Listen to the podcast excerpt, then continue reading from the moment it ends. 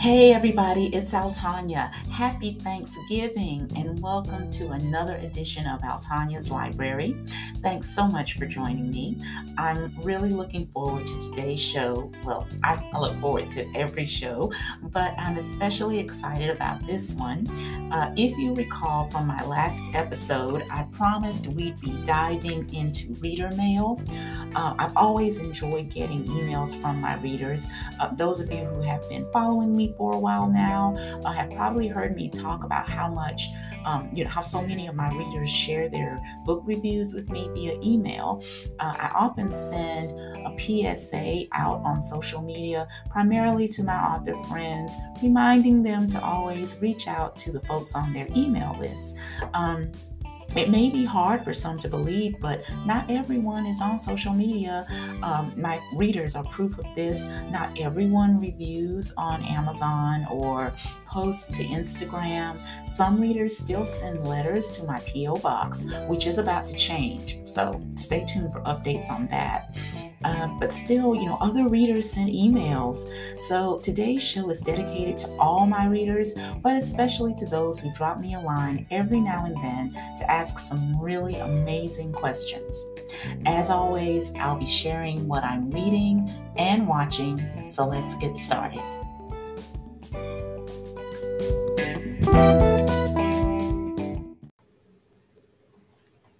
So, we're going to do things a little differently today. I'd like to focus on my reader mail for the duration of the show. With that said, I'll kick things off with my latest reads and watches. Um, we'll check those out after this.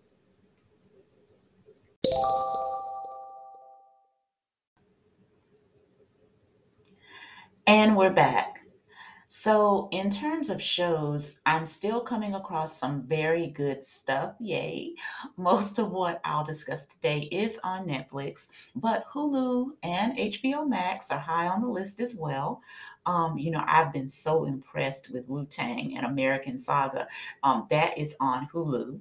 Um, so I, I've always been a fan of the group, so it's just just a treat. And I'm going to talk about the show um, in another show, but just to put that out there, um, I'm also enjoying. Uh, it's not, you know, the, the the time wasn't the greatest, but the show Impeachment uh, has really been an entertaining watch. Uh, of course, you know it follows uh, the Clinton Lewinsky political scandal from the 90s, um, and I, I just thought it was very well done, very well done uh, piece of work. Um, HBO Max has Insecure, which is delicious as usual. Uh, it's the last season for this show, and it's been one of my go to places for some of the greatest music. So I'm definitely going to miss that when it's gone. Um, for today's show, I'm focusing on two finds from Netflix. One is an old favorite, and the second is a recent discovery. So I don't know how many of you are Seinfeld fans, but I've been a fan for years. Um, I didn't watch the show when it was on, I believe it was NBC or when it was first in syndication. You know, I became a fan a little later. Um, my dad was the Seinfeld fan in our house, and he, when when it went into syndication, he would find whatever channel had it and watch and watch and watch every episode that was scheduled to be shown on any given night. You know, if there was a marathon of five episodes, he was watching it. Um, my mom and I could never see what all the excitement was about. You know, and then I, I, sat down one day and watched a few episodes, and that was that. I was hooked. I remain hooked to this day. Um, but it's been a while since I've caught any of the episodes, and I never saw any of the first couple of seasons. Um, well, that changed a few weeks ago when I discovered Seinfeld on Netflix. Let me tell you, this is a huge treat for me. Coming home from work most days, getting settled with the various things I do when I first get home, and then curling up on the couch to watch a few, um, excuse me, four or five episodes of this hilarious show, uh, commercial free, which is terrific, but it also makes it harder to turn off that next episode before it starts rolling.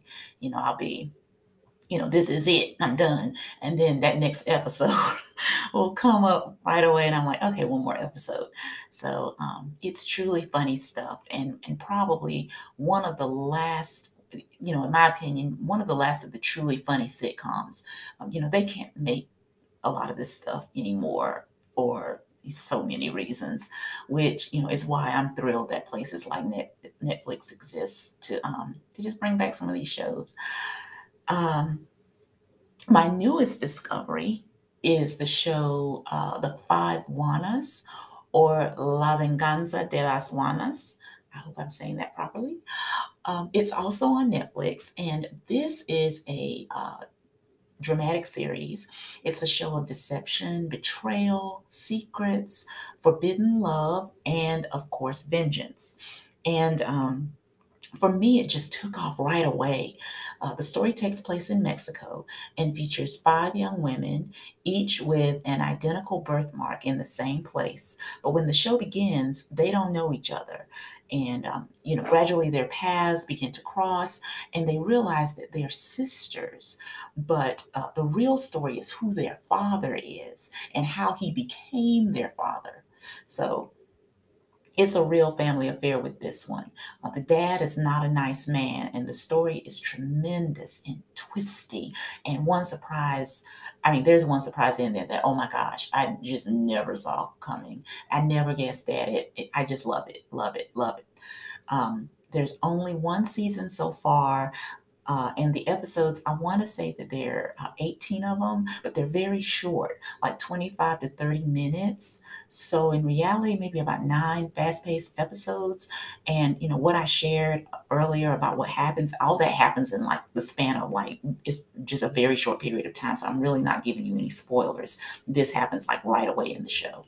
Um, and the characters. The girls are very lovely and adorable. The youngest is about maybe 22. Um, none of them are older than 29. It's an enjoyable show, and I really encourage you to give it a try. Um, yes, there are subtitles, but it's worth the read and the watch.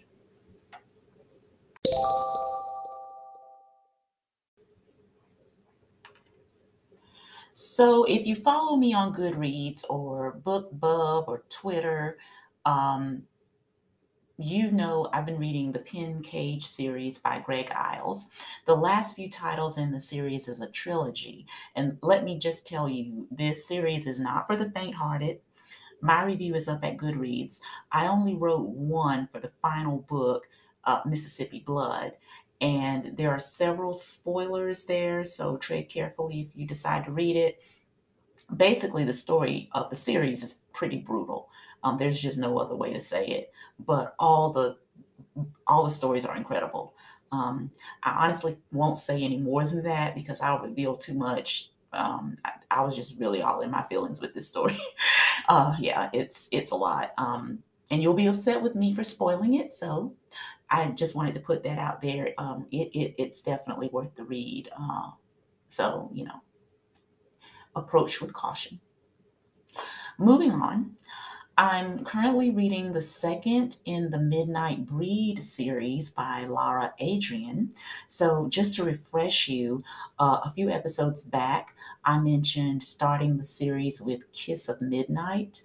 Uh, book two is Kiss of Crimson. Um, and I just recently finished it, and it was a, such a quick read for me. Um, it is just really good stuff. Very, very wonderful. I love it.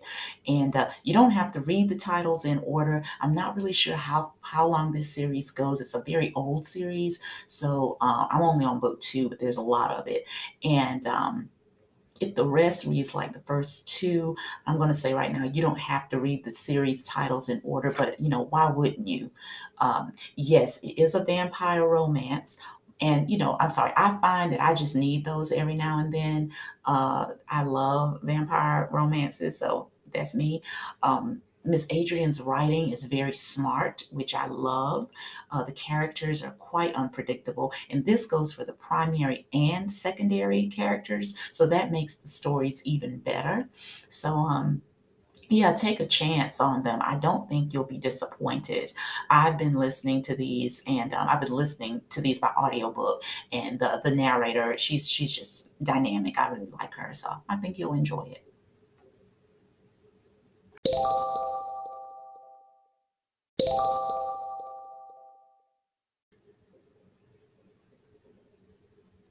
So I'm calling today's episode Reader Mail, which is fitting given the time of year.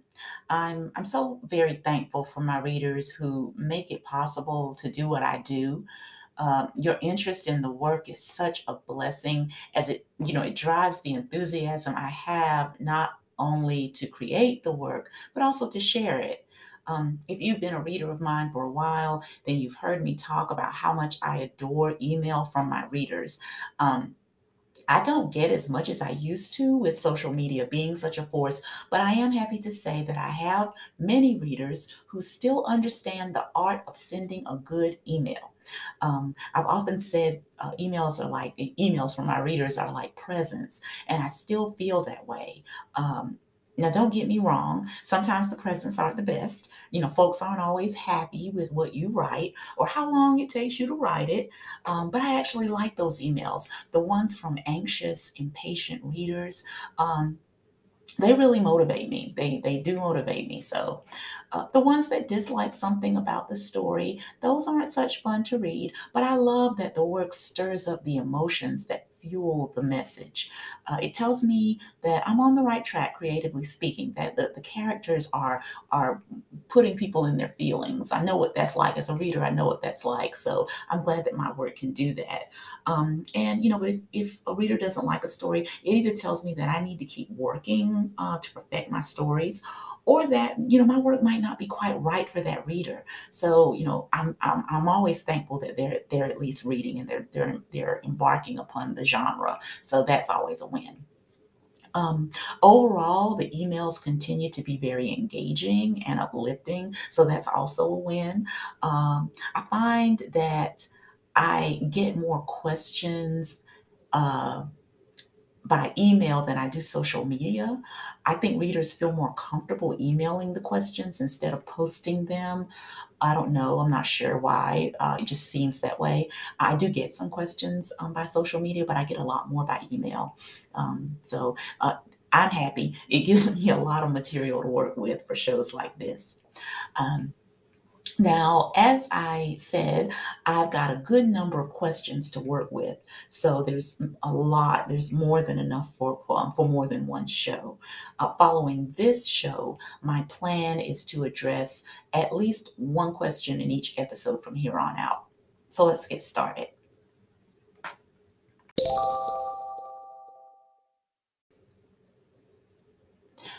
Will you ever finish the Rule of Perfection series, and why has it taken so long? So, the answer to part one of that question is yes, I will finish it. The answer to part two, as you know, I'm a mom and I do work full time. Uh, my job as a college librarian involves a lot more than showing students where to find books. And I honestly love every minute of it. I, there's so much going on with my job. I'm, I do so much here. Um, and I love it. As for being a mom, I will say that mom life isn't as busy as it used to be. Um, the guy is doing more of his own thing now, so that frees me up to do a lot more of my own thing. Um, watching more shows, reading more books. Uh, but seriously, folks, for those of you who are parents, you get it. We spend all these years having to put our playtime on the back burner. And when you start to get a little of it back, you want to enjoy it. But um, you know, being a mom and a librarian, seriously, it hasn't stopped me from writing. There are just a number of stories that have been pushed to the farthest back burners. Um, you know, I'm one of those writers who are interested in so many different types of stories, uh, so so many different types of genres. You know, when an idea strikes, I want to tackle it right then. Um, and I started writing erotica to prove I could do it. Then it was about proving to myself that I could bring the Ramseys to a whole other plateau and introduce a new family alongside them. Uh, and then it was about proving to myself that I could write a suspense series featuring interracial couples. So, you know, all that's done. I've done that. Um, and now I, you know, uh, Chizulo and Cam are calling me back to the world of erotica and demanding the completion of their story. So um, I'm marking that story for release by fall of 2022. Um, my working title is called Entranced. Uh, and as I get deeper into the story's creation, I'll know whether uh, that fits or not. So yeah, I've already started the creative process and all that good stuff, uh, but I'm still I don't I still don't feel that I'm deep enough to know whether or not I'm really set on that um, title. So, um, so yeah, just a lot of projects have interfered with them. And, you know, when an idea strikes, I can't do anything until I get that story out of my head.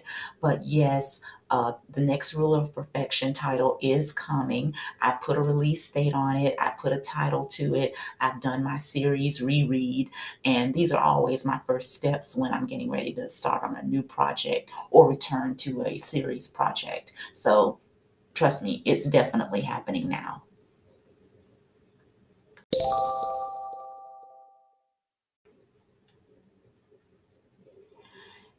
Do you write your love scenes during the story or do you just go back and insert them later? Never. I never go back and insert them later. No, sorry. Mm-mm. No, no. I write my love scenes right alongside the story. Um, for me, the love scenes are as much a part of the story as anything. Uh, there's a lot of dialogue during my love scenes, um, not not just the kind you of dialogue you might expect, but um, material relevant to the plot. Uh, the characters think a lot during the love scenes. You know, what's going on between them? What series, uh, excuse me, what secrets, what secrets are about to be unveiled? How, how much are they enjoying themselves, you know, in the moment? You know, how much of, you know, what's going on? Yeah, I, no, I can't see separating that. There's no way for me to separate that. Um, I know that there are authors who do that, just like there are those who write the end of their stories first. Um, and and that that that probably works for them. Uh, but for me, no, it is it just that doesn't work for me. Um, yeah, I can't see separating my scenes that way. Nope.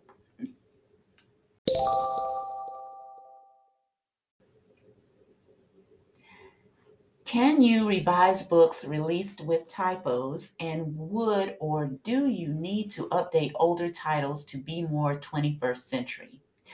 Uh, the answer to your first question is yes, and it's actually something I've done. Uh, my readers are great at letting me know when things are off in the stories.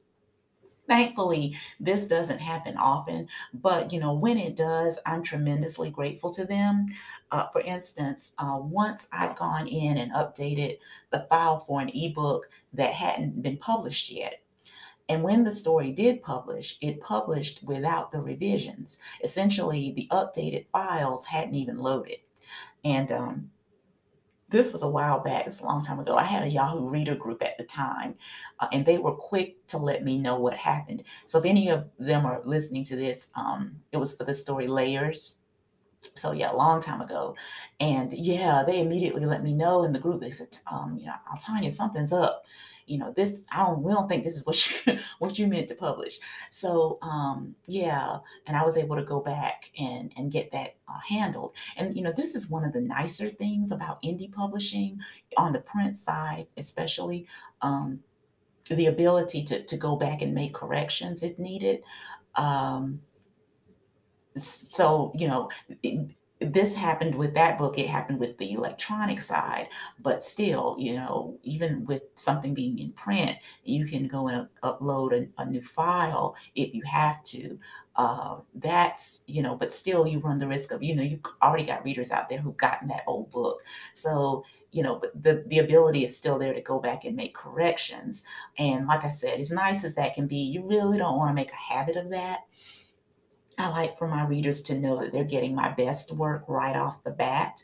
So when when those kinds of things happen, an author um, really should view it as a learning opportunity uh, to put strategies in place to prevent those kinds of mistakes from showing up in the work. Uh, for instance, I used to write and type the story in its entirety before going back to proofread. I write and type everything and then I go back and read the entire thing.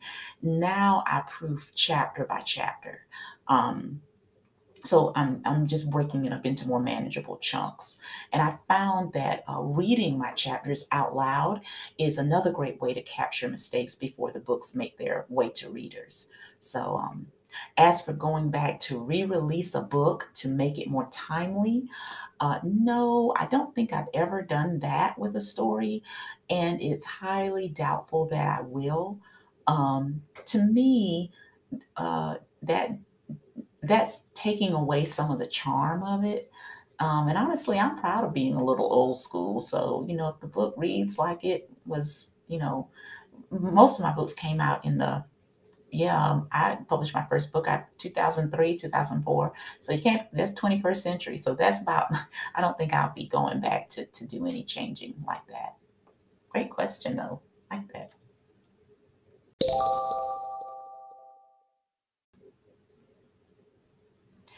Will the Tesanos have a boxed set? The answer is yes. It's basically a matter of setting aside the time to just do it, to lay out the stories, uh, putting in all the necessary technical navigation, uh, table of contents, things like that to ensure readers can efficiently move around between the books, um, deciding on the cover, you know, that's n- not really anything major. You know, little things like that. Um, there are a lot of little things that have to be focused on and not rushed through. I um I had actually planned to have this done following a lover's return, which was Hill and uh, Hills and Persephone's book. But then Brogue and Marcy came on the scene needing their own story, and I knew I couldn't close the box set without them. So, um, but I do plan to have it released in, I'm saying 2022. So stay tuned. It, it, it should definitely be in 2022 because Brogue and Marcy closed out that part of the series. So, um, so yeah, so just stay tuned. Stay tuned.